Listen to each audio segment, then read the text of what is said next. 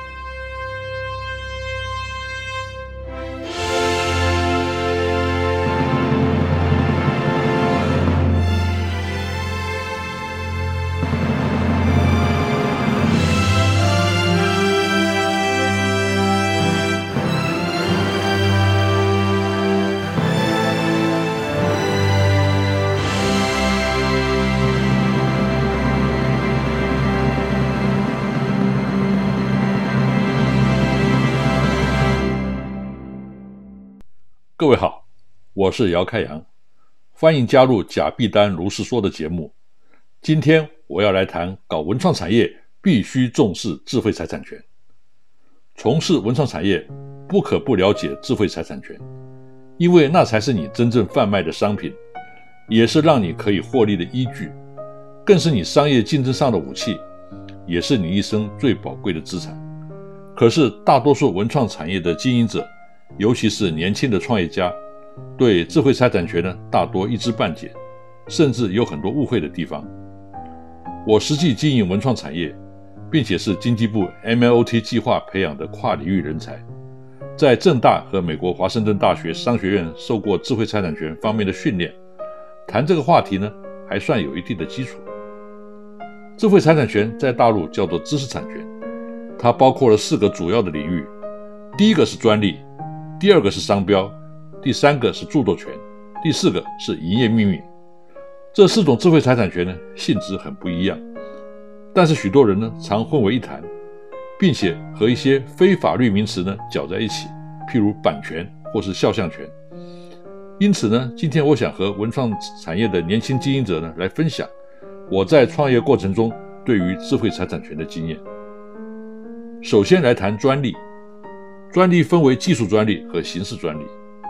文创产业呢比较不会涉及技术专利，通常是在形式专利的领域。专利的精神呢是要求新颖性和进步性。专利是采申请、公告与核准的方式，申请要附技术说明。和一般人认知的不同，专利是采形式审查，技术说明呢并不要求验证，只要看起来有合理性呢就可能通过。申请专利的重点是主张专利的范围，范围主张越大，通过的几率呢就越低。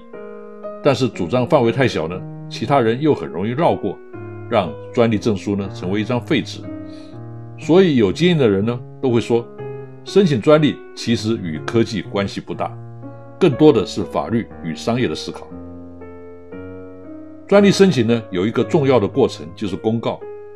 公告的目的呢，是让其他人有机会提出异议，但这让许多申请者呢产生疑虑，因为公告就等于公开了你的发明，万一有人抢在专利核准前呢抄袭你的发明，大捞一笔，等到专利核准下来呢，市场商机早已消失，也就成为无用专利了。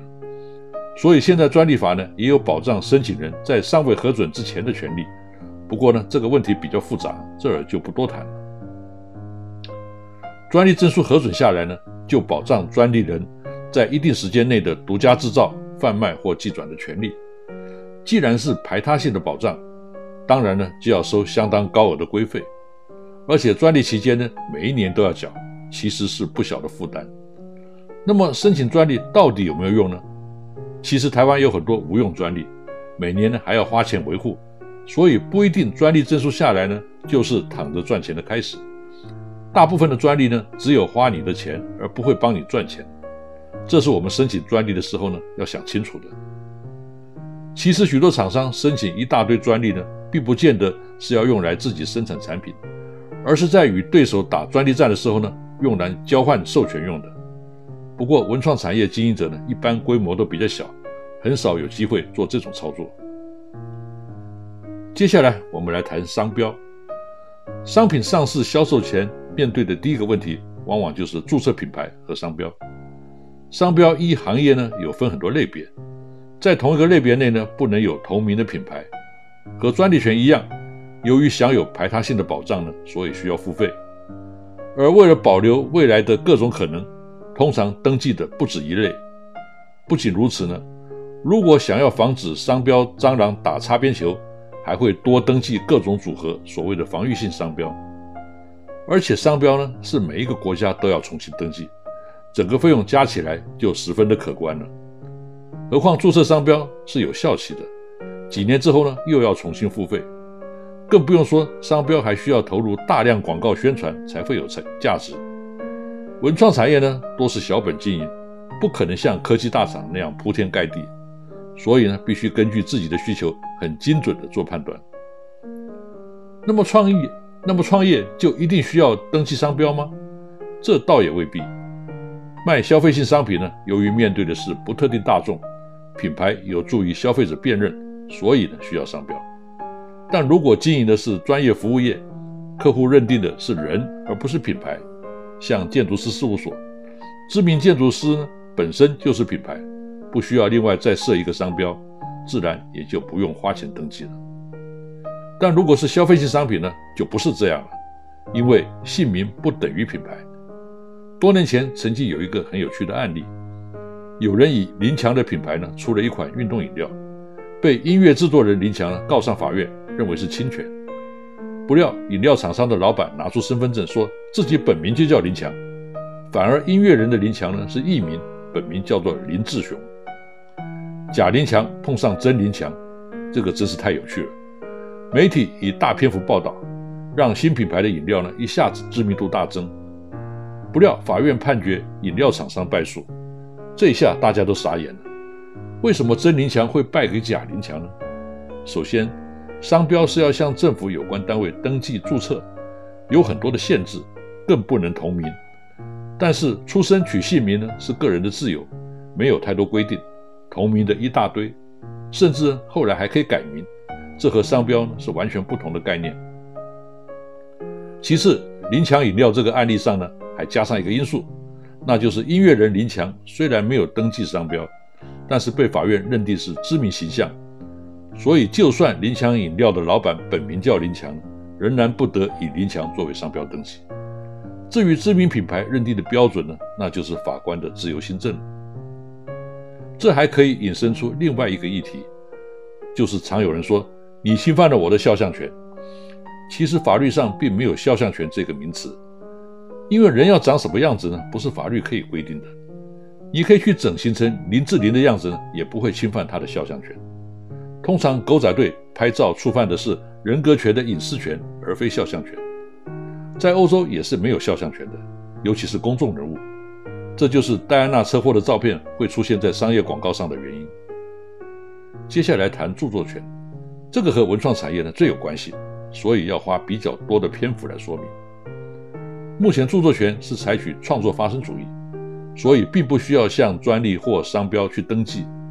创作人完成创作的时候呢，自然就拥有著作人格权。至于著作财产权呢，则可以契约来约定，是属于创作人或是归出资人。创作发生主义呢，虽然很方便，但发生冲突的时候呢，也最难解决。专利或商标侵权呢，只要亮出证书，就一翻两瞪眼，法官当场就可以判决。但是著作权呢，就没有那么容易，必须证明自己早于其他人完成创作，这就牵涉到公开展示，因为呢，必须透过公开来证明自己的创作日期。公开的方式包括出版、展览、媒体披露，或是其他任何。能留下记录的方式。如果把作品当成机密锁在保险箱中，没有人知道你有创作，当冲突的时候呢，也就无法自我证明。由于著作权允许英雄所见略同，只要无法证明他事前有看过并且可能参考了其他人的作品，就可以雷同。这和专利与商标的排他性不同。所以，虽然法律并没有著作权登记的规定，想登记也没有单位受理，但有些人呢，仍然想办法利用法院或是律师公证或工协会报备的方式呢，变相登记，以便在有争议的时候呢，增强自己的证据力。可见，法律是死的，实务经验呢更重要。文创产业常有机会提案比稿，如果你要对客户做设计提案。请问你会如何保护你的著作权？许多人的做法呢是神秘兮兮的，生怕别人看到他的方案。对客户提案呢也非常的隐秘，好像地下工作者一样。这其实是错误的，因为客户如果恶意盗用方案，把原设计者一脚踢开呢，你连举证都很困难，因为没有人看到你做了设计而去提案。正确的做法呢是要敲锣打鼓，大声嚷嚷。让全天下都知道你今天要去提案，宣誓今后只要类似的创作，通通都侵犯了你的著作权。这里有一个玄机，因为真正完全原创的设计呢非常之少，绝大部分你能想到的呢，别人也都可能想得出来。为什么这么一嚷嚷就成了你的著作权呢？如果有人提出异议，并且能证明他从未和你接触，没有看过你的设计或受你启发。那么法院呢，可能判定他同样拥有著作权，这就引出了保护制裁权的一个重要话题——无菌式理论。什么是无菌式理论？就是保证你创意的纯净不被外界沾染，以免未来受到牵制而无法自由使用。这边要提到制裁蟑螂，有人专门和各公司联络，说有独到的创意，想要免费提供给公司。你接触一看。发现是任何案子都可能用到的基本形式，根本谈不上创意，所以谢绝了。等到你产品上市，突然有人来主张权利，你觉得莫名其妙。我没有用你的创意啊，那是我们自己想出来的。对不起，你已经被制裁蟑螂粘上脱不了身了，因为你难以证明你的创意在他来之前就已经存在。他倒是很容易证明，因为他是有备而来，所有收证动作一应俱全。更可恶的是，制裁蟑螂还不以分设计费为满足。譬如唱片发行了一千万片，这个时候呢，却有人出面主张封面设计里的某一个图案是他的权利，要求唱片立刻下架回收。这个时候呢，你面对的将是好几十亿的损失，就有可能答应远超过设计费许多倍的和解金。这些都是实际碰过的案例。所以原创。最好全部出自公司内部签有工作契约的员工，与外界的牵扯呢越少越好，为的是维持创意的无菌状态。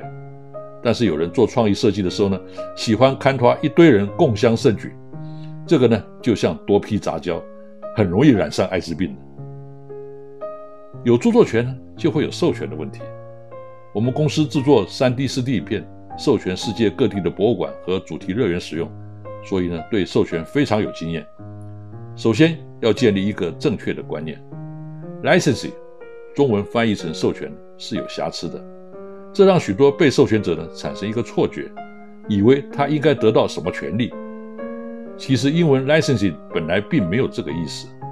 根据制裁权教授的解释呢，licensing 的精神呢其实是你使用，我豁免不告你侵权的意思。